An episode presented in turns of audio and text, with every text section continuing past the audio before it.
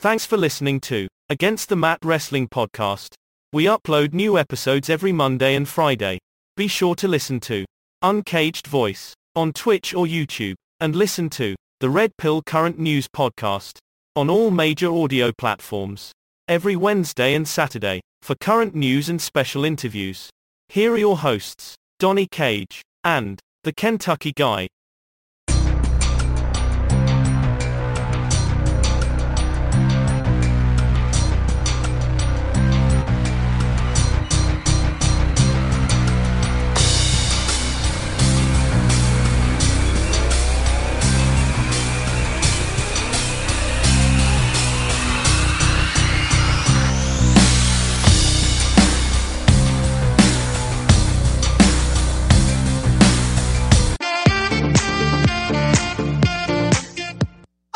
Aha!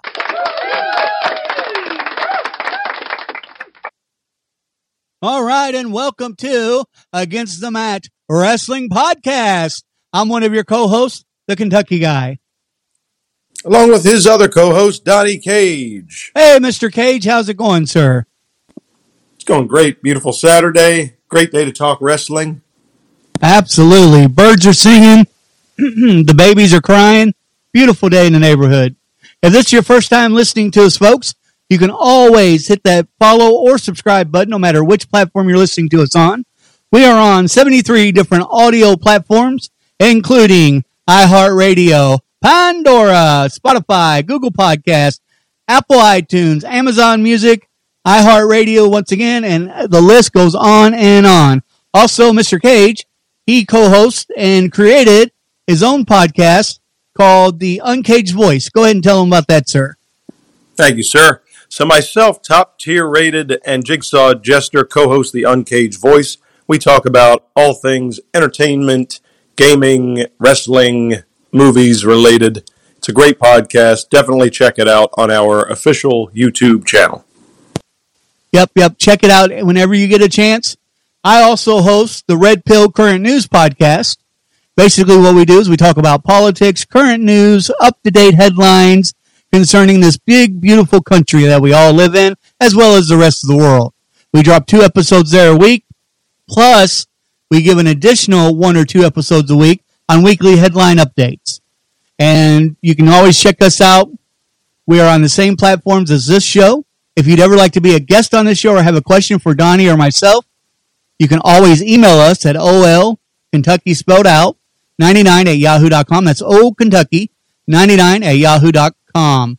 Now, we do have a shout out today on a gentleman. He, they actually, his mom emailed me and they actually listened to both podcasts and I thank you both for that. And I'd like to, Donnie and I would like to wish Derek Headcliffe, and I hope I pronounced that correctly, a happy, belated, because it was yesterday, 15th birthday.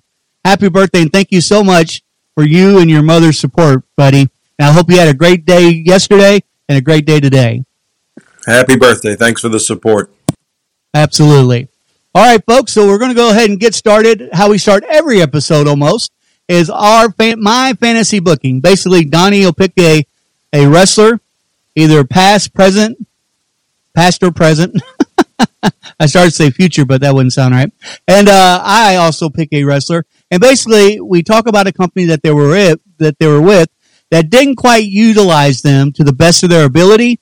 So we would talk about how we would book them different, or in a fantasy match, or how we would change their career so they would escalate much further than what they did with that current or with that one company that could not handle them, where they got lost in the shuffle nine times out of ten. All right, so uh, as always, Mr. Cage, I'll let you start us off. Thank you, Kentucky guy. Well, this week I'm going to be talking about a uh, wrestler who, well, still wrestles to this uh, day. By he uh, goes by the name of Harry Francis Smith. Probably wondering who Harry Francis Smith in. Well, he is more well known for competing under the ring name Davey Boy Smith Jr., the British Bulldog. That's right. This is the son of the original British Bulldog, Davey Boy Smith. And Harry Smith has had a long storied career in the business. Now, first of all, he's a part of the famous Hart family tree. His uh, his uncle, of course, is Bret Hitman Hart. His father, of course, Davey Boy Smith, the British Bulldog. His cousin is Natalya Neidhart. Grandfather is Stu Hart. So he's already got that uh, that family connection right there. And believe it or not, he actually got his start in wrestling at the age of 14 in the year 2000. And he has competed for a lot of different promotions, including Major League Wrestling, New Japan Pro Wrestling, the World of Sport Wrestling, and of course, WWE. Now, among his championships that he's won and his accomplishments, he is a one time All Star Wrestling Heavyweight Champion. He is a big time wrestling heavyweight champion. He was a Florida Championship Wrestling, which was the WWE's developmental territory at one time.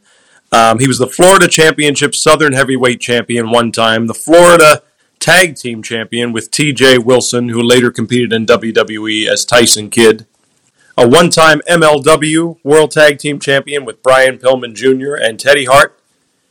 Not to mention, he is also a former three time NWA World Tag Team Champion, twice with Lance Archer and once with Doug Williams, and of course a three time IWGP Tag Team Champion, again with Lance Archer.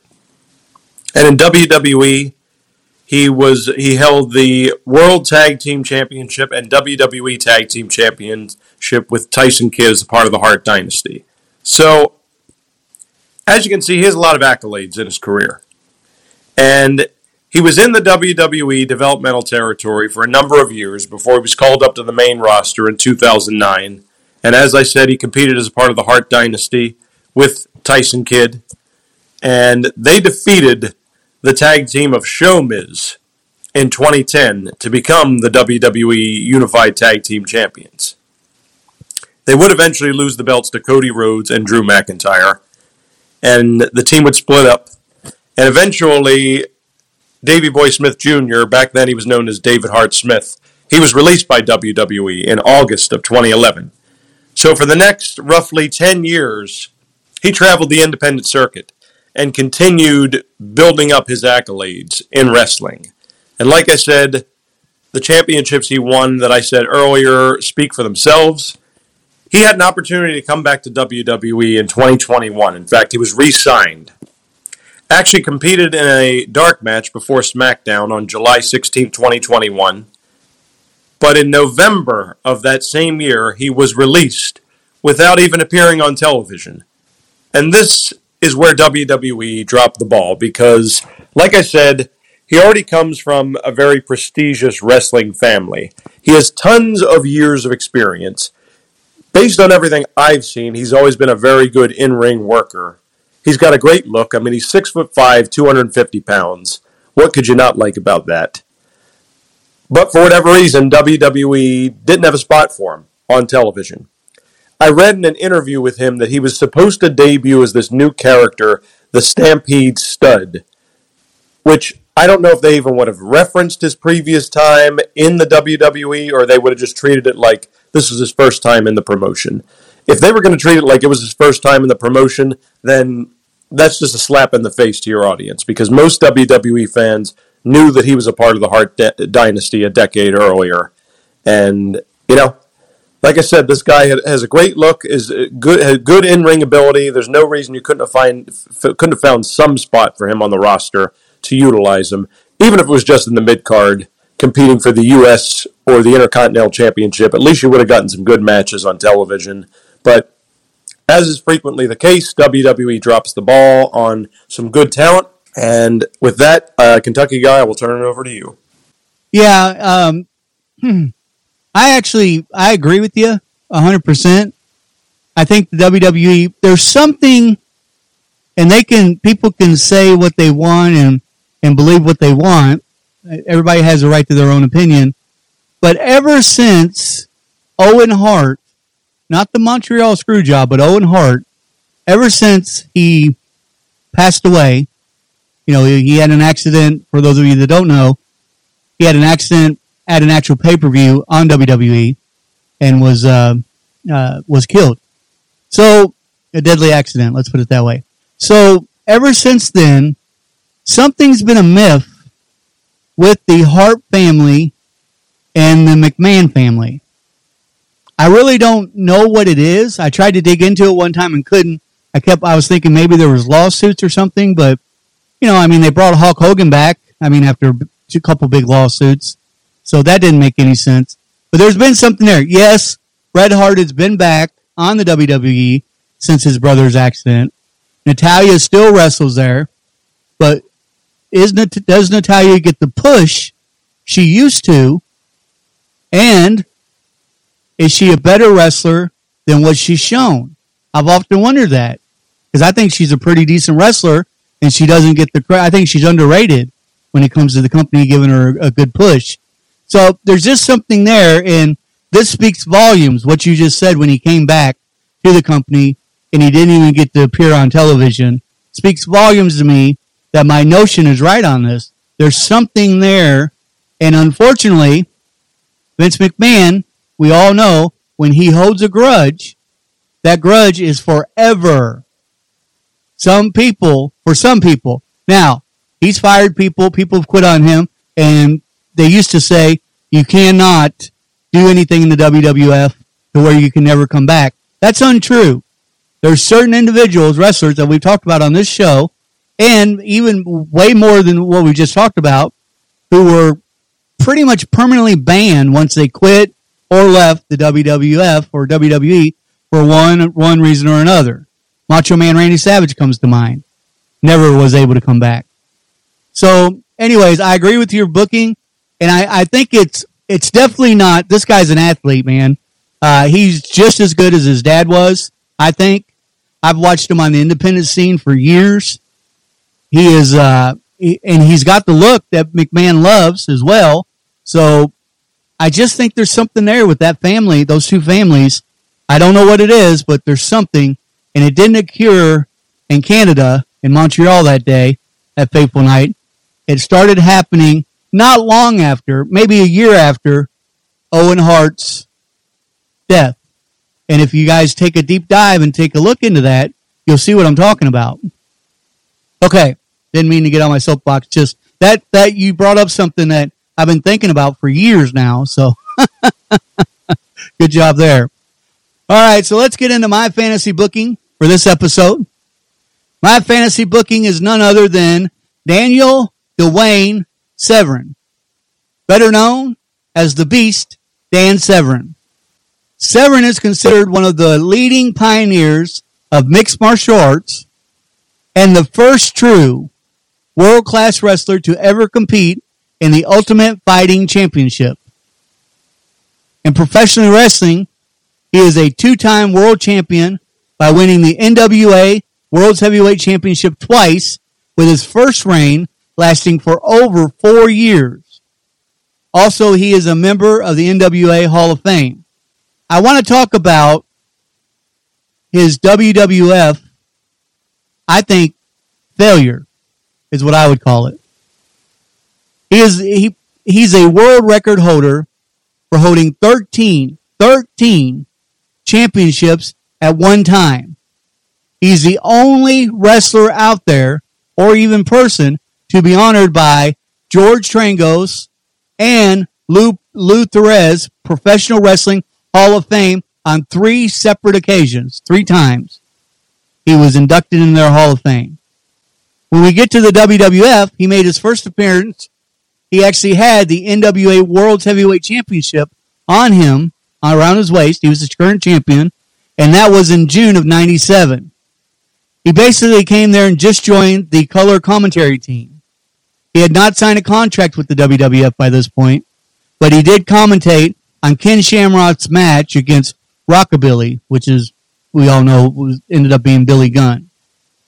As NWA champion, Severn debuted again in the World Wrestling Federation in 1998 during a storyline to where the NWA invaded the WWF. Severn also wrestled on NWA territories at the same time during his tenure with the WWF. He was the first, he was first seen attacking the Headbangers when they were feuding with Bob Holly and Bart Gunn, who were a part of the NWA invasion. In his, de- in his debut match, he defeated Flash Funk in a very quick squash match. He was briefly managed by Jimmy uh, by Jim Cornette, who uh, commentated during his matches and helped him help him to get over. During his entrance, and this was pretty cool. I don't know uh, if y'all may remember this or not. When he came out, actually Jim Cornette had to help him carry his current titles. He had the UFC title, the MMA title belts, NWA heavyweight title. It, it, was it was really something to see. It was kind of like the Ultimo Dragon back in WCW during the day. So the NW, uh, NWA invasion was brief and saw the debut of the Midnight Express and a repackage of Jeff Jarrett. Barry Windham was also a member. Severn would tag team with these members from the stable. He would then leave the stable soon after to continue his singles competition in the WWF on his own. He feuded with his old MMA rival Ken Shamrock, where the WWF played up their history that they where they used to have history in the UFC. Now, just to kind of let you know the kind of wrestler he was, he held nine heavyweight championships in nine different promotions. However, none of those promotions were the WWF. Keep that in mind. None of them. He had zero titles in the WWF. Why? He didn't go there at the end of his career. He was in the prime. On getting recruited by both WWE and WCW, quote, this is from Dan Severn, I was, re- I was being recruited by both companies, Ted Turner with Eric Bischoff at the helm. I went to both organizations to hear what they had to say. It was kind of cool. I always tell people I didn't call them, they called me. It was kind of cool. It was kind of a cool situation to hit the high notes. I was looking for a unique contract because I knew that neither of these companies realized how old I was. I did not want an exclusive contract because if I went exclusive, where now I'm working for one or the other, I'm not about to give up a year of my life. I don't mind making you the exclusive professional wrestling company I'm working for, but I don't want them to stop me from doing what I'm doing in amateur wrestling and all the other things, including UFC and so forth. For the most part, I negotiated most of my own contracts. Then he was asked why he decided to leave the WWF or WWE. The cycle of professional wrestler from a baby face, this is a quote by the way, to a heel, from a heel to a baby face, and they have this writing team that comes up with ideas. Some of them are pretty wacky. This was one of the ideas that was brought up to me. This was this was six six six Mark of the Beast, and it wow, yeah, I couldn't believe this when I seen this. They wanted me to be an Undertaker disciple or something like this. I'm going, wow, I'm not crazy about this idea whatsoever. Basically, that sort of led to the demise. They used me really good in the beginning. I don't think they really knew what to do with me. They were turning me into a heel, and I had put together a list of ideas that I could work with as a heel, but I walked in there with certain uh, certain reputation, and I'm not going to throw this reputation away on a two year contract. When the company responded by telling Severn that they would bury his character if he declined to do as they asked about putting the mark, the 666, on his forehead, wanted tattoo, which is crazy. He countered by threatening to use, threatening to use legitimate wrestling and fighting skills to shoot on his co- uh, co-workers and make them look silly in the process. This caused the WWF to back off the idea, but he was still asked and received his release not too long after. So I think this was a huge loss on the WWF's part. By the way, I'm, we're going to bury your character because you don't get 666 tattooed on your forehead. That tells you, and I know this was during the Attitude Era, but still, that tells you the mind frame Vince McMahon and creative was, was in back then. No wonder, no wonder the NWO and WCW beat them for X amount of weeks during this time. Man, you start threatening people like that, all your morale's gone. So, anyways, WWF didn't make or break Dan Severn's career. He's a phenomenal athlete. You know, it's kind of sad he, at the end, you know, he's, he's in a wheelchair now, but he was a phenomenal athlete and he'll go down. The worst thing about this all is this man has been in inducted into five different Hall of Fames, and I don't believe he'll ever enter into the WWE Hall of Fame because his, his time was so short there, which is really a disgrace. Your thoughts, sir? Yeah, and again, I do remember Dan Severn from when I watched the WWF back during the Attitude Era. And the biggest disappointment for me is that they were always talking about his feud he had had in the UFC with Ken Shamrock.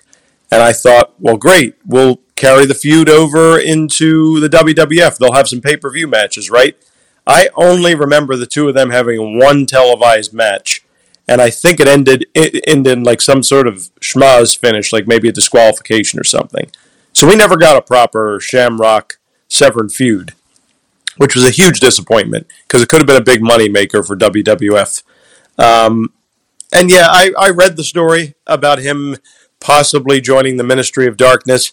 I'm intrigued by the idea of him being like a servant for the Undertaker, but when they actually, when you start, like you said, Kentucky guy, when you start to threaten people and say, well, we want you to get 666 tattooed on your forehead. Well, no, I'm not going to do that. Well, fine, we'll bury your character. Eh, you know, do you really want to work for an employer who basically threatens you that if you don't do exactly what they say, they're just going to make you look bad? Um, so I really can't blame Dan Severn for leaving the WWF soon after. And I mean, he still continued doing well for himself and his wrestling and mixed martial arts career. He's definitely very well respected in wrestling and MMA circles. So, you know, it, was he misused? Hundred percent. But um, looks like he still uh, still was happy with the decisions he made in his career, at least. Yeah, yeah, and he's. I mean, he's like I said, the WWE didn't didn't break his career or make it, but uh, I think it actually, I think it hurt them, and it's going to hurt them in the long run. I, I, think he really, I really, really believe he deserves to be in the WWE Hall of Fame, if not just what he did for while he was with that company, what he's done for wrestling. What he's done for wrestling over his luxury career is just amazing. So. Okay, so well, let's get on to the wrestling news and rumors around the water cooler. First of all, though, let's start off with yesterday's SmackDown results. Let's talk a little bit about that. I'll go ahead and get us started.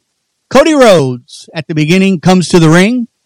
He said he has the utmost respect for Roman Reigns and looks forward to beating him at WrestleMania. He then calls out Kevin Owens and then turns around and calls out Sami Zayn. Cody tells Owens he respects him because when he left WWE, it was Owens who gave him the contacts to go outside of the WWE and make a living. He can't repay him for that, but he'd like to try and repay it now. He asks that Owens and Zayn have a conversation. Owens told Cody he's heard everything Zayn had to say. Sami Zayn then goes in and talks to him and says, once again, and I love how they turn this, and I did not see this uh, as being the reason. Sami Zayn once again goes, We don't even have to be friends. Uh, we don't even have to like each other, but we can work together and bring down the bloodline. Owens finally reveals what his deal is, and he tells Sami Zayn, Why would I want to work with somebody that doesn't even want to be friends with me? And he leaves the ring. We'll talk more. These two, this isn't the end of these two, but we'll get to that later. So I thought this segment was great. I thought that they were going to get together right then and challenge the Usos. But no, no, no. That didn't happen. Cody Rhodes, once again, he's played a major part in this. If you guys remember last Monday night, night, or not last Monday, not last Raw, but the Raw before, I mentioned that it went off the air with Cody talking to uh, Kevin Owens in the back over during a segment they were interviewing uh, Baron Corbin. And for some reason, Cody has played a vital, vital role in these two, and I'm glad to see it. Cody Rhodes is getting the push he needs. However, still don't bank on him absolutely winning the title at WrestleMania. He may, just saying, don't put all your eggs in one basket uh, on that. Or at least if you're one of those people that bet on this stuff, man, be careful. And then I'll go over one more match. Uh, we had uh, Santos Escobar and Zelina Vega uh, went up against Dominik Mysterio and Rhea Ripley. Rhea Ripley and Dominik Mysterio won the match. After the match, Dominik said, Your Hall of Famer is nothing but a deadbeat dad. Rey Mysterio did come to the ring. He did get in Dominik's face a little bit.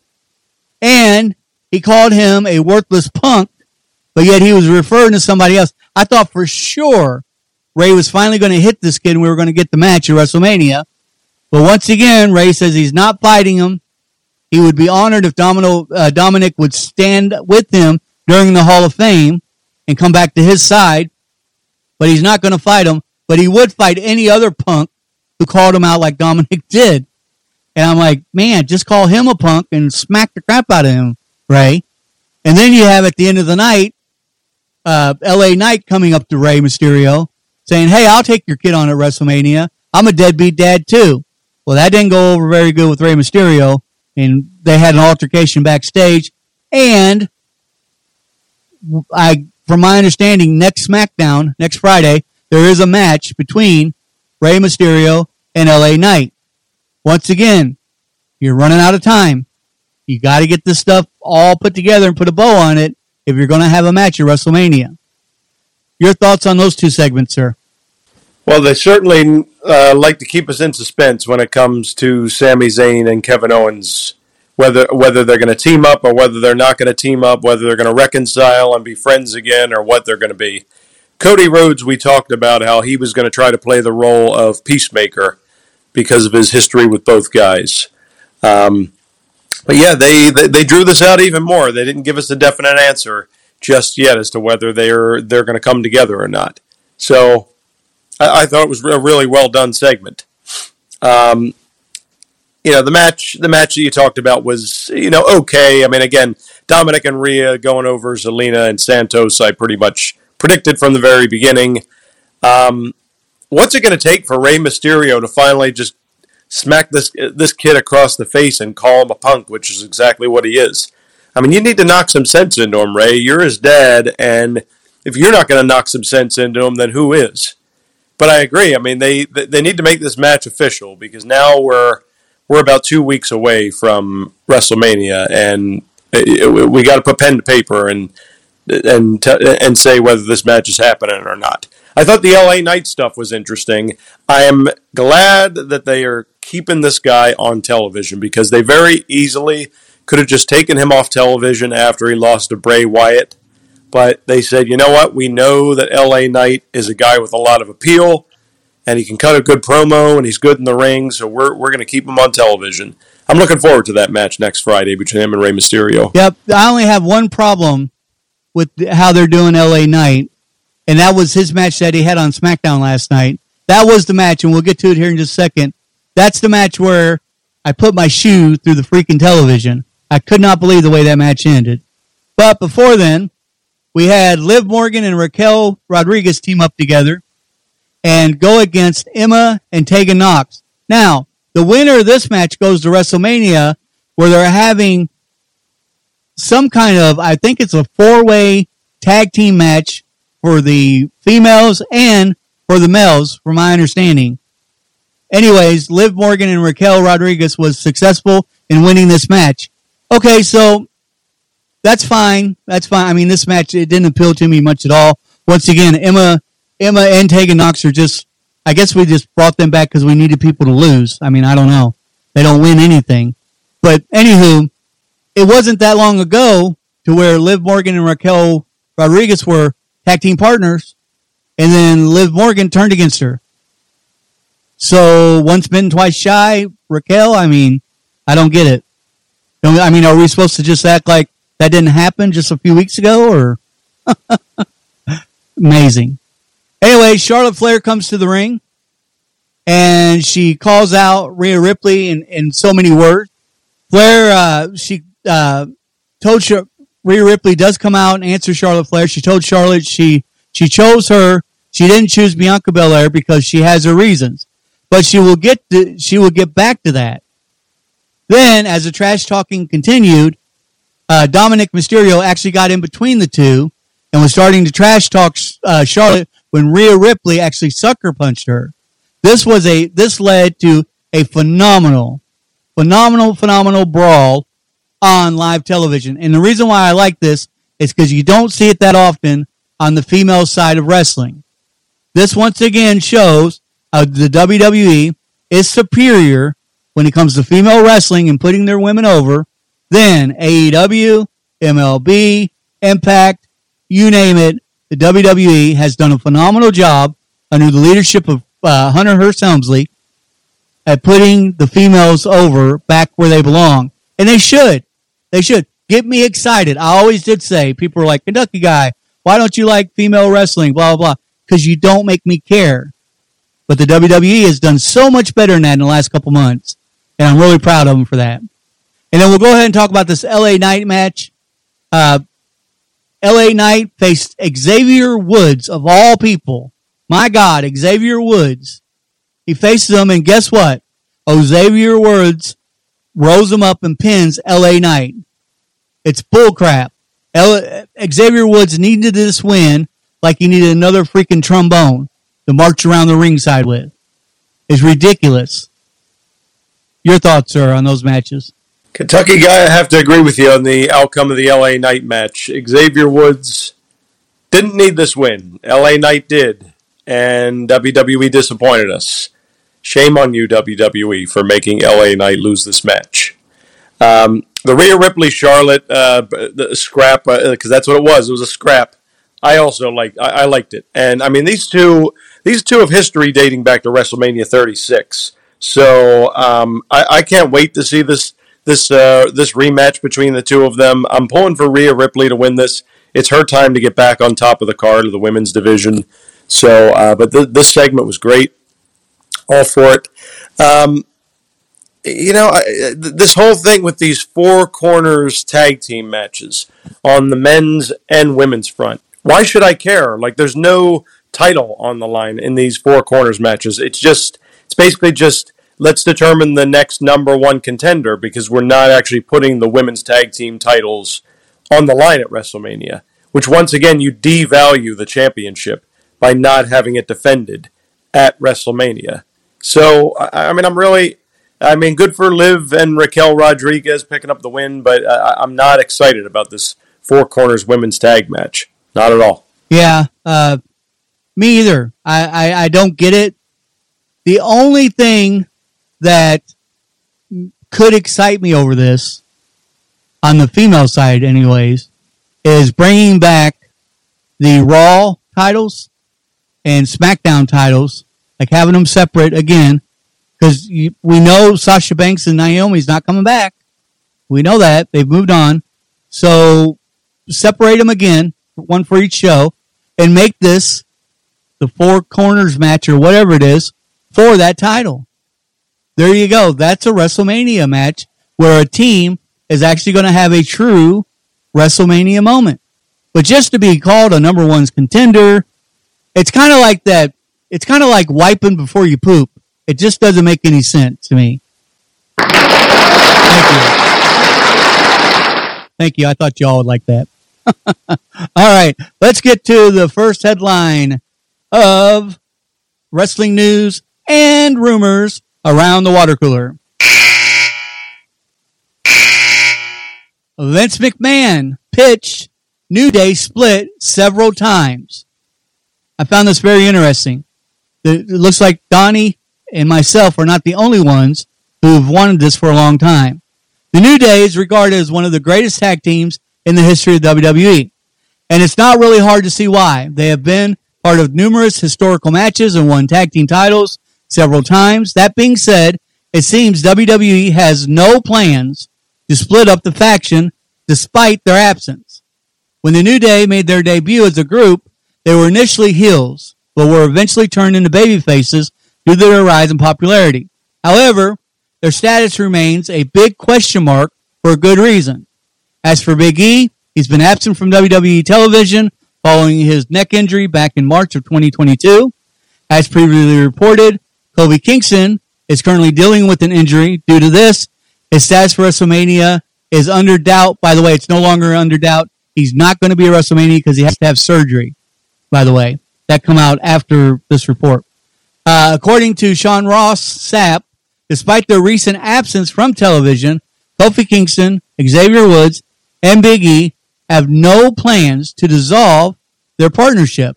It was reported that even before their injuries, Vince McMahon attempted to break the break up the group on multiple occasions. It was added that the WWE creative team have confirmed that the trio had previously made it clear they did not want to split on screen. However, McMahon continued to pitch the idea, including after a directive that Kofi and Xavier not be uh, referred to as New Day without Big E present. Kofi Kingston and Xavier Woods and Big E aren't splitting up as a unit, even though they're already not together on TV in a lot of different ways. Big E's been sidelined. Kofi Kingston's injured. Vince McMahon made routine. Okay, we've already went over that. Fightful has heard from multiple people who have worked on the WWE creative team that also said that it was made clear dating years back that the trio did not want an on-screen fracture. However, we're told that Vince McMahon himself has tried to step in and split the team up many times. One particular pitch from Mr. McMahon came after a decree that Kofi and Xavier not to be referred to as New Day without the last few weeks. However, Xavier Woods won the King of the Ring. We're told Vince McMahon pitched Woods turn on Kofi because it's what a king would do. But Woods specifically bought, fought not to do this. Despite this, Woods refused to turn on Kofi when Vince McMahon su- suggested it, arguing it did not align with his character, values, or as a noble ruler. Regardless, the New Day will never split up, no matter how much Vince McMahon or Triple H wanted it. Okay, so if they don't want to split up, you're their boss. It's time to play that song to them. Hit the road, Jack, and don't you come back no more, no more, no more. Hit the road. Sorry, I got carried away. But yeah, get rid of these guys. I mean, come on. Nobody wants to see these guys in another title hunt. Nobody wants to see these guys in another tournament. It's done. It's played out. It's over. I agree with Vince McMahon, believe it or not. Move on or get out. Your thoughts, sir? There's no doubt that the New Day had tremendous success, or have have had tremendous success. Big E was a WWE champion. Kofi was a WWE champion. Multiple tag team title reigns. Um, one of which was the was the longest in company history up until it was uh, eclipsed by the Usos. But every faction, in my opinion, has a shelf life. I don't think there's one faction in the history of the business that's that's been around throughout all the years that the wrestlers themselves were active in the ring. So I, I don't really know what else there is for the New Day to accomplish as a faction. I mean, maybe I mean maybe with them selling New Day themed pancakes, they want to transition over to doing New Day um, French toast. I mean, I don't know. They just want to cover every uh, possible uh, breakfast dish that you could want. Maybe a New Day shrimp and grits, um, some New Day oatmeal. I, I, I don't know. Possibilities are endless as far as merchandise. But my point is, I don't think it's a good idea to keep New Day together at this point in time. I, I think you just need to let all three of them do their own thing at this stage of their careers. Yep, I agree. I mean, it just uh, it's long overdue. This isn't nothing new. This should have happened a long time ago. But uh, okay, sir, you have the next two headlines. Vince McMahon said to have wanted the words ASS and DQ banned from WWE TV. Under the creative leadership of Vince McMahon, there were certain words that wrestlers and announcers are not allowed to say on WWE programming. There are various words banned, which is why they said WWE Universe instead of fans or medical facility instead of hospital. In 2020, Dave Meltzer compiled a list of the banned words McMahon didn't like. Some of the terms include the following blood, choke, belt, strap, diva, headshot, trauma, jobber, kill, card, wrestling, wrestler. It, why, why are they called the, the World Wrestling Entertainment in that case? Violence, kayfabe, mofos, house show, and more. While watching WrestleMania 35, former WWE writer Dave Schilling was tweeting about it. During it, he shared a list of banned terms that McMahon didn't want being used on television, which included DQ, girls, national television, and more. Well, this is the most ridiculous thing I've ever heard in my life, and this is my biggest criticism of WWE. There's this thing where even though they are a wrestling company, they couldn't call the wrestlers, male or female, wrestlers. They had to call them superstars. At one point, they were called divas, but now it's just um, women's division. And I, I mean, this is ridiculous. It's like, how is your are your announcers supposed to give authentic commentary and immerse you in the story when they can't even use terminology that is synonymous with wrestling? Yeah, it's it's uh, it's almost like Vince McMahon went woke before woke got crazy like it is now, if that makes any sense. It, it's like uh, he's seen the writing on the wall with all these crazy things that these people try to get companies and, and, and us, everyday individuals, to do, like proper pronouns and all that crap. And uh, I say this all the time, and I, I'm just who I am. I am what I am. And, you know, I can't help it if Paul wakes up one day and decides that he wants to be Mary Jane and puts on a dress. I'm still going to call him Paul. It's just, it's my God given right because I know I've always known him for years as Paul. By the way, there is no Paul. I'm just making that, using that as an example. But anyways, yeah, not using certain words and, you know, I could understand if these were cuss words, like we, have got, a, I've got a headline that I'm going to go over in a little bit where, or one of us are, I don't know who has it, where AEW actually, uh, fined a wrestler for saying, using a word on dynamite. However, that word was kind of almost like, uh, it's considered a cuss word in some countries. So yeah, I understand that. But these words here, these are n- normal, everyday. It's just, it's stupid. Let's just be honest about it. Let's just put it out there. It's stupid and it doesn't make sense. And you would think now that Vince is gone, and I know he's not completely gone, but he's not a part of creative, get rid of that rule, man. Get rid of that. Come on, Triple H. You're smarter than this. Get rid of that. And I promise you, it's just going to help. And it may bring back some viewers that you've lost. All right, sir, you have the next headline. Free agent with interest from AEW and WWE teases that fans will see him soon. EJ Nduka, a six foot five former college football player and bodybuilder who previously wrestled for NXT as Ezra Judge, is still on the free agent market. His contract expired in January, but he finished up with the promotion at the Blood and Thunder TV, TV tapings in Philadelphia, PA on February 4th. Hey, it's my hometown. The match just aired on Tuesday's episode of MLW Underground. After being let go by WWE, he turned his career around. Nduka made his AEW debut at the Dark tapings in January, where he lost to Konosuke Takeshita. As previously reported, Nduka was offered a full-time AEW contract after the match. Nduka has interest from multiple companies, including WWE and those in Japan. He was said to be evaluating his options. Well, I mean, when you're a free agent, this is what you want to do. You want to take the option that's best for you. And especially if you have multiple companies making you offers, that, that puts you in a really good bargaining position. Now, I'm not really familiar with this EJ Nduka that much. I didn't catch the episode of um, of Dark where he wrestled Takeshita. Um, and I didn't really watch his work as Ezra Judge in NXT.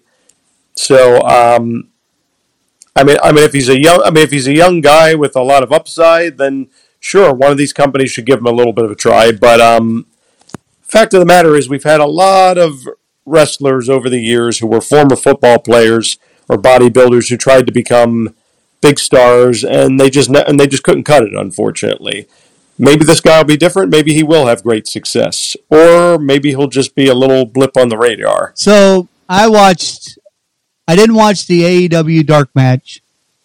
I did, however, see his career in NXT, and once NXT released him, I seen him on the independent scene, and probably, I don't know, I probably seen seven matches, maybe six or seven matches. I have to say that I'm not impressed with this guy. I'm kind of shocked over that headline that multiple companies are interested. I think they might be blowing that up just a little bit. It's hard to believe that Triple H is interested in this guy. I mean, he's okay in the ring. He's not good at on the microphone at all. And I mean, it hasn't been that long since I've seen him on a CFW or, or one of those one of those independent uh, wrestling organizations that he was just on a pay per view for them, and he got the mic, and I mean, it was horrible. It was like uh, Saraya when she first came back to the AEW. I mean, it was bad. So I'm kind of surprised that there's more. I mean, I could see Impact probably wanting him, but AEW and WWE that that surprised me. I mean, if that's true, I mean, go for it. Absolutely. I just, uh, yeah, I'm not impressed. And he's had a lot of chances to impress me. Like I said, I've watched him uh, all over the place. Okay, so before we get into the next headline, let's go over some dynamite results for AEW. So we, we have MJF, my guy, in the ring, and he's celebrating his re bar mitzvah. uh, celebration for retaining his title against Daniel Bryan. And lo and behold, we've got old Jungle Boy Jack has to come out and interrupt the ceremony. Like right at the beginning. Why can't you just let this man have his celebration? So he started to talk, but before he could say anything, here comes Sammy Guevara to the ring. And then Darby Allin comes to the ring immediately afterwards. MJF, of course, asked what they wanted, and they all said at the same time in unison, by the way, they wanted a title match. They all stated their backstory to get where they are now and that and why they deserve a title shot. MJF actually pie faced Jungle Boy as he was leaving the ring. They all started to fight each other. And uh, once Darby Allin pushed uh, Sammy Guevara into the ropes, which sent MJF, who was still on the ring apron, crashing into his cake on the table outside the ring. And he really wanted this cake too, and these guys ruined that as well. Because when I remember when Sammy was walking out there, he looked at the cake and he said, Stay, don't touch the cake. I want that cake. And then these horrible human beings make the greatest wrestler on earth, MJF, go through the cake. By the way, earlier that day on Dynamite, Chris Jericho was honored by the premiere of Mantopia, which was pretty cool. And then we finally had a match. Hangman Adam Page and the Dark Order, Evil Uno and Stu Grayson versus the Blackpool Combat Club, Claudio, Wheeler Yuta, and Jon Moxley. Uh, the winners, the Blackpool Combat Club. After the match, they continued to beat up on Grayson and Uno until Alex Rogers and John Silver came down to the ring to make the save. So it's pretty much it's it's pretty easy to say to throw this out there. The Blackpool Combat Club is turning heel. uh, yeah, over the last couple weeks, there's no doubt about it. And I actually said that Wheeler Yuta may split him up from them because he didn't seem like he was about it. Well, he was all about the heel turn this week, so I was wrong on that. Anyway, sir, uh, your thoughts so far on Dynamite? Well, I mean, MJF still got still got some of his cake. He just got how, he just got a face full of it. Instead how dare you? How dare you? he had his cake and he ate it too. Um, it's going to be interesting to see where they go with this uh, with this angle. Is MJF going to have a one on one match with one of these guys? Are they going to have like some sort of triple threat to determine the uh, number one contender, or is it going to be like a fatal four way match? I think any of those scenarios could work. Um, as far as a one on one contest, I think the one I'd like to see against MJF the most is probably Darby Allin. I think he's the one with the most fan support. Plus, he's a former TNT title holder. Sammy Guevara is too, but Sammy Guevara is obviously a cocky heel. Darby Allin's the uh, you know the the underdog baby face of the crowd uh, would get behind. Um, and they would, I guess, a little bit with Jungle Boy too. But I just feel like Darby Allin's accomplished a little bit more in his career. He's a little more, um, a little more of a threat to MJF, probably. Not saying MJF is going to lose the belt to Darby Allin. I'm just saying that he'll. I think he'll give him the, the best fight out of out of those three guys. Um, the uh, Blackpool Combat Club turning heel. I mean, yeah, they've been hinting at it for weeks now. Um, so it looks like that's the direction they're going to go in. And again, guys like Jon Moxley and Claudio Castagnoli, they're talented enough that they could work babyface or heel. Wheeler Yuta is, is going to be the interesting one because I don't think he's worked as a heel yet in his career. So this will be his first time going down that path. Um, it was good to see Stu Grayson back. I did hear that he officially re signed with AEW, which apparently went over uh, really well backstage. So, uh, so yeah, I mean, entertaining match. We'll see so where the feud you, goes. Before we move on, can you agree with me on one thing? One thing, one thing, and I know it's going to be hard for you to, but this Claudio guy, can you at least agree that he's doing nothing for the Ring of Honor World Title, and that it's a waste of time having it around his waist? Can you agree with that? At this point in time, yes, they've been doing absolutely nothing on television with thank the you, ROH thank you, title. Thank you. All right, let's move on. We had the TBS Championship match. Jade uh, Jade Cargill versus Nicole Matthews, who I don't even know who that is. Of course, Jade Cargill retained her title. After the match, though, ha ha ha. After the match, Cargill asked if this was all Canada has to offer. And then Taya Valkyrie came into the ring. Gray tried to get in between them, but Cargill brushed her aside. Cargill then started leaving the ring. Gray tried to attack uh, Taya, but was met with a jaded of her own. So there you go. Now, if they don't let Taya take the title from Jade Cargill and ruin this stupid undefeated streak, this is just asinine how long this has been going on. If they don't let this young lady, who has held titles all over the world, they don't let her be the one to defeat her. I don't know who else. I give up. Just let her retire now with the belt because it's ridiculous. Backstage, Ricky Starks commented on Juice Robinson's attack last week and said that he would take him on any place at any time. And then we get, finally have a match, another match, the AEW International Championship match. Orange Cassidy versus Jeff Jarrett. This is a sickening end to this match. Ridiculous. Your winner and still champion, Orange Cassidy. No idea why. No idea why. They had the opportunity. I don't care if it was just a segment of dynamite. You were changing the belt and you let him beat Jeff Jarrett cleanly. What? Is this is this guy going to be a world champion or something? I swear, if he gets the world championship title at one point, that's the day I stop watching AEW because this is ridiculous. Your thoughts on everything so far, sir? I know this will upset you, Kentucky guy, but I was not uh, surprised by the outcome of the Orange Cassidy Jeff Jarrett match. I assumed that because it was an episode of Dynamite, it was going to be an Orange Cassidy retaining the the title, even though it was just rebranded. Um, I do agree with you that I do not see him as world champion material. So hopefully they will never go down that path, go down that path.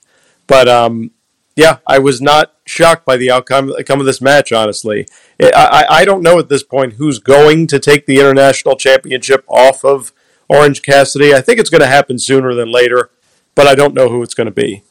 Um, Taya Valkyrie debuting was is huge for the women's division. I mean, she, like you just said, is a has been a champion all around the world. Um, her beating Jade makes sense. There's there's no reason to keep the title on Jade at this point. They they absolutely should take the title off of her. Um, so, the, so I'm a so I'm hundred percent in favor of uh, of giving the, the belt to Taya Valkyrie in the near future to get a real legitimate TBS uh, women's champion. And uh, one more segment. I think uh, I'm, yeah, I think uh, Ricky Stark. Ricky Starks. Um, that's going to be an interesting match when we see him and uh, Juice Robinson collide. I think they have styles that'll mesh pretty well in the ring. As far as who's going to win that matchup, I, I, I don't know just yet. I mean, I know they're pushing Ricky Starks as a big deal and up and coming talent. But I don't want to just see Juice Robinson come into AEW and rack up losses because he became a big star when he worked in New Japan. I mean, multiple time IWGP United States champ. So be ashamed to let yeah, that talent and he's still waste. wearing the uh, the Bullet Club logos, which I found interesting. But yeah, Ricky Starks, you know, yeah, he's a future, but I think Juice Robinson's more of a now. I really like him, and uh, he really, I'm surprised he's he's back on AEW because he doesn't really get a whole lot of breaks from Tony Khan, which is I just don't. I know he likes his homegrown boys, but man, if you want to really want to draw an audience from different aspects, you got to let some of the your audience members guys win, even though they're going to beat your boys sometimes. So I don't know. Uh, we had a uh, Powerhouse Hobbs, the new TNT Championship, put out an open challenge for this Friday on or for Friday on Rampage. That challenge was accepted by Rey Fenix. So that's a match that happened yesterday. I haven't even looked had time to look at Rampage. I don't know what happened on that show. If you've watched it, Donnie, maybe you can fill us in later. Uh, I and then uh, we also had Outcast, which is their name now. Saraya, Saraya, Toni Storm, and Ruby Soho. And there was kind of a brawl there with Jamie Hayter, Britt Baker, and also we had the Destination Unknown given by Storm. Or no, I'm sorry, Soho gave it on Britt Baker, the Destination uh, Unknown. Storm gave Hunter, the current, the hater, Jamie Hayter, the current champion, Storm Zero. And then we had Riho, Skye Blue, and Willow Nightingale come to the ring for the save, but yet it was weird. Let's be honest about it because Britt Baker and Jamie Hayter did not want their help. They pushed them when they were getting out there. So I don't know. I, I, I, don't, I don't know what this is leading to. It, it's kind of one of those segments that you, you walk away more confused than before they even had it. It doesn't make a whole lot of sense to me. There's no women's tag team titles. And I mean, surely to God, they're not going to have an eight way dance for the uh, heavyweight title for females. So I don't know. It, it, doesn't make any sense to me whatsoever. And then we have the uh, main event, AW World Trio Championship match. The Black, the House of Black versus the Elite versus the Jericho Appreciation Society, which is Chris Jericho representing Daniel Garcia and Sammy Guevara. Your winner, House of Black. This, like the main event match should, stole the show. I thought it was great. I thought all teams looked pretty strong throughout the match. I love the way the match ended. The winners and still your trio champion, the House of Black, looking stronger than ever and actually ending with their finishing move. And this is how you know they're a good faction because their moves count. They didn't do their finishing move 20 times on a guy before they could pin him. They done it once and done at the end. And that's the way you do your finishing move. You don't super kick. That's your finishing move like sweet chin music 20 times before you go, or an F5 six times before you pin somebody. You do it and you pin them. That's how you make your moves count. And I love that. I've always liked that about Aleister Black. He doesn't do the blackout kick five or six times before he pins somebody, even when he was with uh, NXT and uh, Raw. So I like it, and I hope they continue building this team.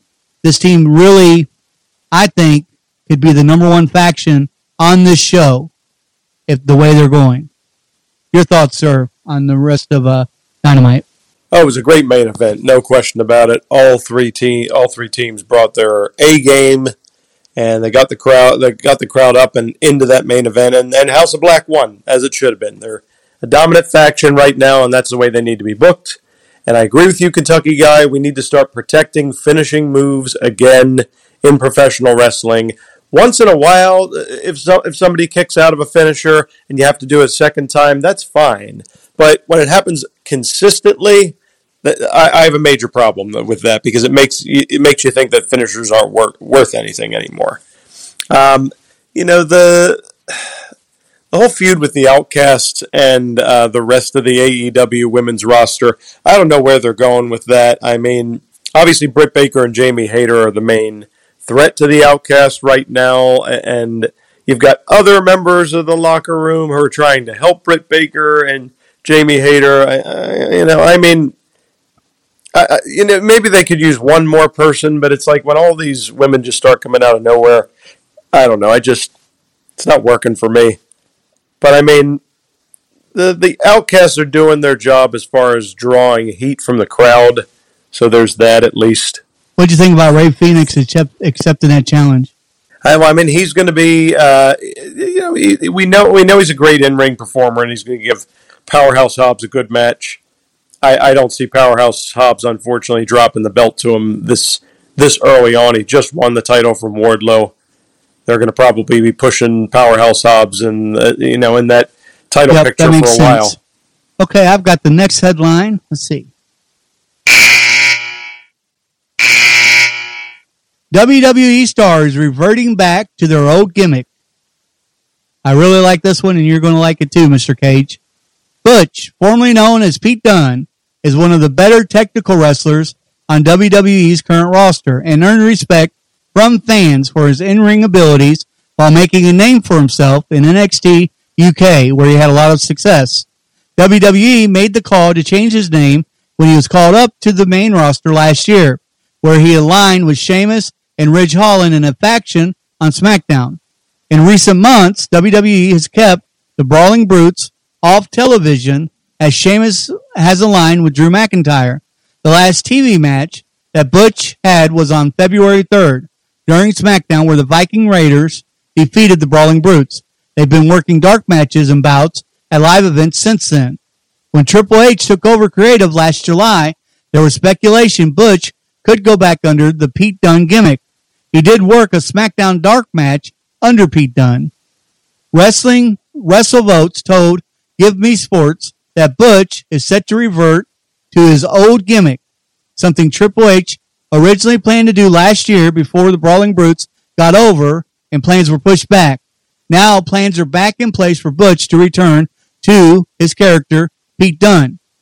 Yes, long overdue. Finally, finally.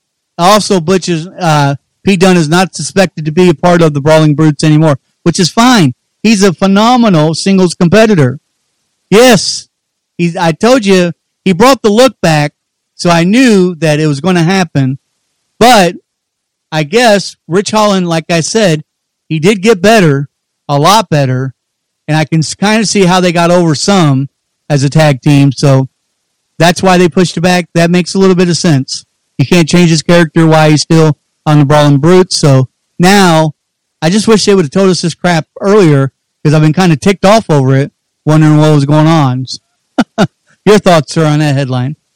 Well, that's great news because I've been I like you have been wanting to see Pete Dunne, the bruiserweight, back for a long time, and uh, because I hated what they did with him when he came up to the main roster.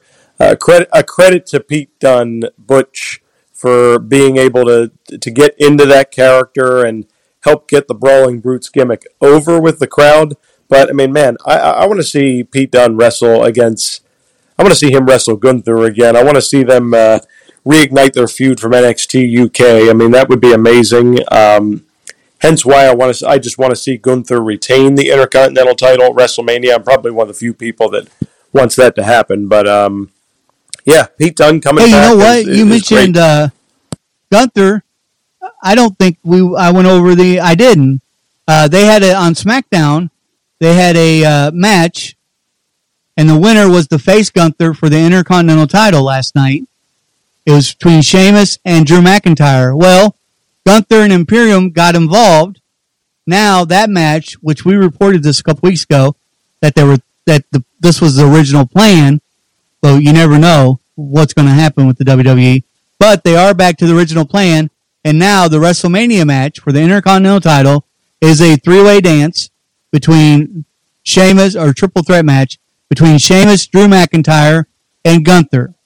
So sorry, I, I forgot to mention that. I don't know how I overlooked that, but yeah, that was uh, that was uh, that match between Sheamus and Drew McIntyre was something that uh, we've seen it we've seen it over and over and over again, and we've also seen Sheamus against Gunther over and over and over again. Uh, yeah, I just I wasn't excited about it. I kind of knew something like that was going to happen. I just thought they would both, because they were both were on the ground and it was going to 10 before Gunther got in the ring. It was going to 10 and he got in the ring and they both got up and then they were attacked from the rest of Imperium. Uh, I don't know. I mean, I couldn't get into the match because I'm not a big fan of Drew McIntyre and Sheamus. We've seen Sheamus and Gunther two or three times already, so I don't know. Well, like I said, and I'll still say it. I'll even say it when I'm watching WrestleMania. That spot should have went to Karrion Kross. So, all right, sir, you've got the next two uh, headlines. AEW star missed Wednesday's Dynamite after undergoing emergency dental surgery. Chuck Taylor has explained why he didn't make the save for his friend Orange Cassidy during this week's episode of AEW Dynamite, and that's because of emergency dental surgery. On the show, Cassidy defended the AEW International Championship against Jeff Jarrett. The title had been leveled up as a result of a Shazam Fury of the Gods movie tie in, something the network wanted. At the end of the match, Jay Lethal, Satnam Singh, and Sanjay Dutt all got involved as they tried to help Jarrett win the title. Trent Beretta of the Best Friends came out to help, leading to everyone at ringside being sent to the back. Cassidy picked up the win after the orange punch. Taylor took to Twitter to explain that the surgery prevented him from supporting Cassidy on the show. Couldn't help Orange because I had emergency dental surgery on my dumb skull, he wrote. I hope Greg got me a ticket for Shazam Fury of the Gods.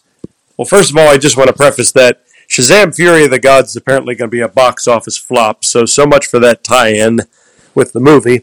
But anyway, um, it's kind of funny how when Orange Cassidy first debuted, he was basically second fiddle to the best friends, Trent Beretta and Chuck Taylor, and now it's become the opposite. The best friends are pretty much an, a complete afterthought. They're just the guys who come out and help Orange Cassidy. And personally, I've always felt that those two guys were more talented as a tag team than Orange Cassidy is. I mean, I, like I said, I've seen flashes of good athleticism from him, but as we've talked about numerous times, why is he being pushed as a big deal instead of just being used in small doses like he should be? But uh, I mean, I mean, yeah, dental surgery is nothing to joke about. So if Chuck Taylor had to miss the show because of that, so I got a question: the Shazam movie that they're talking about is this the same Shazam movie that Shaq starred in, like part one, or? Oh no no no! This is a this is a superhero that wears a, a, like a red and gold costume, has a lightning bolt on him. He's a little kid who says the word Shazam and he turns okay. into a superhero. Yeah, so I'm not familiar with that. And to be honest with you, I don't really care about this headline, so I don't really have a whole lot to say. Uh, we'll let you move on to your next one. AEW star fined for saying a banned word on Dynamite. Wednesday's episode of Dynamite featured a segment with the Outcasts in the ring where Saraya, Ruby Soho, and Toni Storm did a promo. Soho stated that at one time the grass was supposed to be greener in the promotion until two uh, B words that aren't housebroken peed all over the grass. Saraya said that they would show everyone that AEW is their house. Without them, there wouldn't be a women's division. She said the fans are necky, beard, stinky, T word Storm said she smiled when the interim women's champion, even uh, yeah, even though the fans didn't respect them. They said they would go through all the rookies such as Skye Blue, Willow Nightingale, Riho, Britt Baker, and Jamie Hayter. Well, Riho was your very first AEW Women's Champion, so she's not a rookie. And Britt Baker was also your longest reigning uh, Women's Champion. Um, Saraya took to Twitter to note that she got fined for saying the T word during the promo segment. She wrote, I indeed got fined for saying that word on live TV. Well, listen, I understand people get wrapped up in character and they and they're they're cutting these passionate promos. Um, I think we all remember that Ace Steel accidentally dropped the F word when he was doing a segment with uh, CM Punk a year ago, and he got fined for that. Um, you know, a slip of the tongue is is not an uncommon thing on live television. And honestly, AEW did the right thing here. I mean, if you're using words that are in poor taste then you know there have to be consequences for it because you are representing the company on national. Yeah, television. I mean, th- and this is what I was actually talking about uh, earlier. This is a completely different than putting words out that are common words. I mean, these are these are you know cuss words. so yeah, you know, find them absolutely. You know, you want to remain kid friendly because uh, you know when it comes to wrestling, your demographic really doesn't change that much uh, from show to show. Let's see here. All right. So let's see. I have actually the next the next headline. No Bray Wyatt on SmackDown, but WWE seemingly dropped a hint on what he's doing at WrestleMania. Last night there was no sign of Bray Wyatt on Friday Night SmackDown, but it looks like WWE dropped a hint on plans for him at WrestleMania. LA Knight was involved in a backstage scuffle with Rey Mysterio that will lead to a match next Friday night. Before that happened, Kayla Braxton tried to interview Knight, and you could see Wyatt's logo in the background. In the background, Wyatt reportedly dealing with a physical issue, and there have been questions about his status for WrestleMania. And Bobby Lashley hinted on Twitter that he may have to find a new opponent. Whatever is going on with Wyatt, it looks like he will be back soon, and he might resume his feud with Knight. In recent weeks, Knight has grumbled about his path to WrestleMania. Thus far, no match has been announced for him. A Knight vs. Wyatt rematch seems possible, and it's also possible that it will be a three-way with Lashley in the mix. So that could be interesting. I would like to uh, see that. I'd like to see that match. um I'd like to see a three-way dance between uh, L.A. Knight, Bray Wyatt, and Bobby Lashley. What do you think, sir? I actually think that this could make the match far more interesting than a singles match between Bray Wyatt and Bobby Lashley. Now, one thing I have to say, much like you, Kentucky guy, I was I was stoked when um, Bray Wyatt was w- was officially coming back to WWE. But I got to be honest, in the last couple of months, I've been so frustrated with the lack of development to the, to his storyline. We thought Uncle Howdy was going somewhere. It went absolutely nowhere. We thought there were going to be developments with Alexa Bliss. That's gone nowhere. Bray Wyatt, last time I checked, is first and foremost supposed to be a wrestler and then a character entertainer, secondly. So I want to see him get in the ring and wrestle.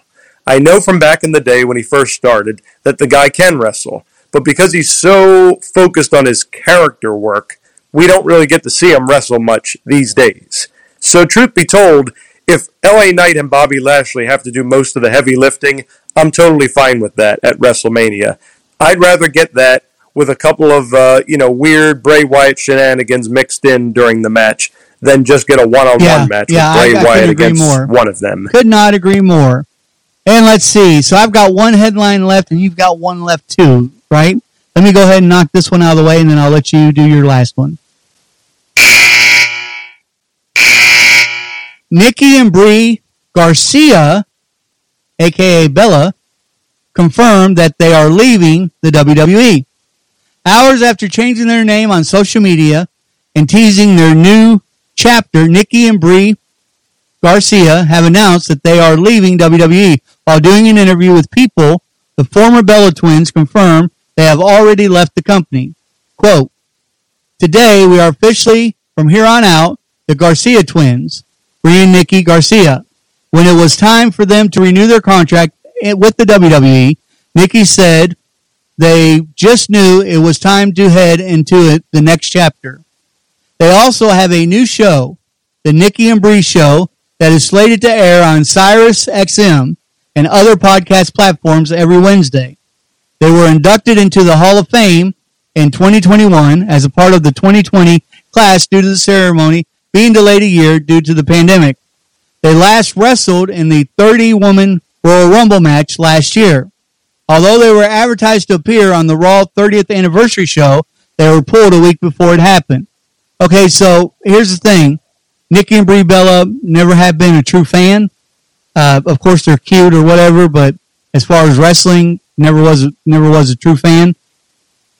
Nikki and Brie Garcia on XM Radio. Good luck. I don't know how well that's going to do. The only way that podcast could really make it for those two because they really they just don't have the personality. I don't think. But if they can rope in some of their friends, current wrestlers and previous wrestlers, to come on the show, then they might do okay. But if they just plan on sitting there and talking for an hour, just the two of them, I don't see many, maybe a few women, but I don't see a whole lot of people tuning in for that. Your thoughts, sir, on that headline? I mean, best of luck to them in their in their new career outside of wrestling. There's no, I mean, there's no question they've they used wrestling as kind of a springboard to get reality show deals and do other sorts of promotional stuff that they have going on. I mean, you know, you know, I'm not going to knock them. I mean, look what The Rock did. The Rock was a wrestler for many, many years, and then you know became a Hollywood star and everything. So wrestling was kind of his springboard to get there. Um, you know, I'm sure they'll have some degree of success doing what they're what they're doing. Like you, Kentucky guy, I never thought either one of them were great wrestlers. Um, Nikki was okay when she was really in her prime. Brie, I was never personally a fan of, and I never got that whole uh, thing where she would stand in the ring and go Brie mode. I think it was like some sort of reference to the way she gets That's when exactly she's like had too much to drink. I I, I don't know. um, yeah, but uh, best of luck to both of them. Um, I mean, I, I think the wrestling yep, world yep, is going to yep. carry so on just well. fine without the Bella twins. All right, so you have the last headline.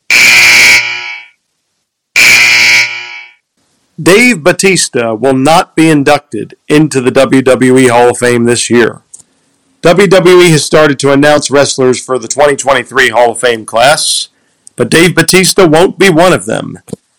As exclusively reported, Batista was tapped to be inducted into the class, however, plans have changed.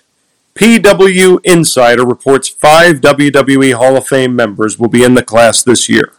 So far, Rey Mysterio and the Great Muta have been announced for it, while Stacy Keibler has been confirmed to be another inductee, leading to two other wrestlers being left to go in. There are no tag team slated to be inducted, and Rey Mysterio is slated to be the headliner. The report noted that Dave Batista would not be part of this year's class because he is currently filming the second My Spy movie in South Africa. The likely reason why he is not being inducted this year is he wouldn't be able to physically be in Los Angeles. So, um, when we talk about this year's um, inductees, a, couple of things are not quite like the other. Uh, no, no offense to Stacy Keibler, but we're comparing her to Rey Mysterio and the Great Muta. There is no comparison there. Um, but uh, and it'll be interesting to see who the other two uh, inductees are this year, if, it, if there is indeed only going to be five. Um, you know, Batista will get in eventually. I mean, he had a great career in WWE from his time in Evolution to his time uh, as a singles wrestler to his time when he came back from Hollywood. Did a lot of great things in his career, and now he's obviously doing well for himself in Hollywood. But there's plenty of time to induct Dave Batista. I wouldn't get too uh, heartbroken Doesn't it seem to like hear this he's not going in 2023 with class the is just- 2023 class. Off. It just seems weird, right? Or is it just me? It seems like it's off. Yeah, I mean, I mean, don't misunderstand me. Rey Mysterio and the Great Muta are a big deal, but yeah, I, I I'm struggling I, I to guess understand. I guess this- we got spoiled last year with the honest. Undertaker and and all those great wrestlers uh, or, or their families as well, uh, inducting them into the hall. I don't know. It just uh, I haven't seen anybody, and I and I'm a huge fan of the Great Muta. I am, but I haven't so far. Even the speculations with Stacy Keibler, Batista was a speculation up until that headline. I haven't heard a name that I'm excited about. Like, oh man, I can't wait to watch the Hall of Fame. I don't know, which is odd because normally they take like the Undertaker. I remember very, very clearly last year. I was like, woo, man, I cannot wait to see his speech and who inducts him and all this stuff. I was excited about it, but yeah, I don't even, uh, I don't even care about it this year, which is odd. But uh, anyway, sir, that's all I have for this episode. How about yourself? Yeah, I feel like I, I feel like there was one other thing on the tip of my tongue that I'm that I'm blanking on now. Oh, um, did you happen to catch? And I think it was was it Dynamite or was it Rampage where there was there was a show a, a stare down between Hangman Page and the Blackpool Combat Club, and standing behind Hangman Page Yes, was the that was on Dynamite. the Young Bucks, and I did catch Kenny that. Omega. and I don't know. They've played with our emotions so much on that in the past. If you remember, it wasn't that long ago where Adam Cole and Bobby Fish and the other guy kind of turned on the Young Bucks, and uh, Adam Page come out to assist them, and we thought they were going to get back together then, and nothing happened. So you know, you can only go to that well so many times. But yeah, I did see that, and it does once again give hope, false hope, that they may get back together. But I, yeah, I thought it was pretty cool. Absolutely. Yeah, and you're talking to one of them. Cool moment for all the elite fans out there. All right, folks. So you've been listening to uh, the Red Pill, or no, Against the Mat Wrestling Podcast.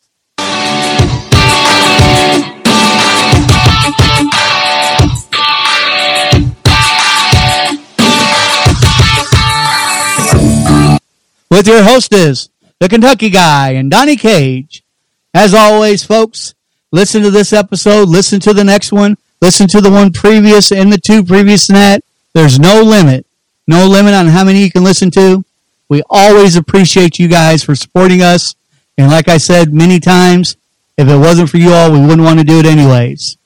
God bless, and God bless America.